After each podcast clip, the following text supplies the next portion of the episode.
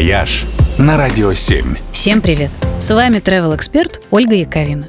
Первую пятницу августа мир торжественно отмечает Международный день самого демократичного напитка на свете – День пива.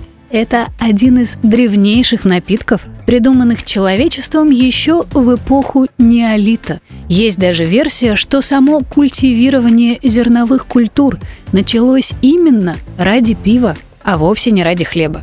Свой фирменный сорт пива есть не то что в каждой стране, чуть ли не в каждом городе мира. И все же в некоторых пиво любят особенно крепко.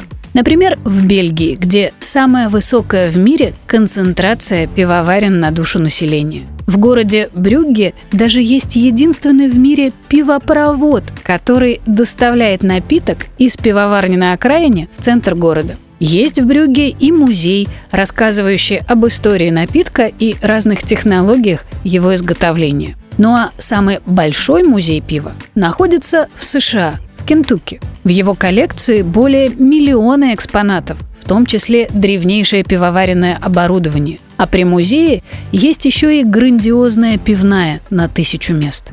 В Ирландии создали не музей даже, а что-то вроде пивного Диснейленда – в Гиннес Storehouse есть пивной водопад, гигантская солодовая песочница и 7 этажей высокотехнологичных пивных аттракционов, плюс бесплатная пинта в панорамном баре.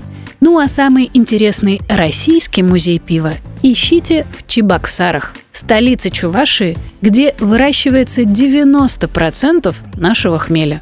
Хмель даже изображен на гербе республики.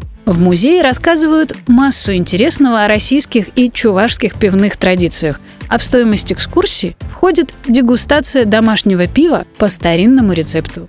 Ну вот и повод для поездки в Чувашию. «Вояж» только на Радио 7.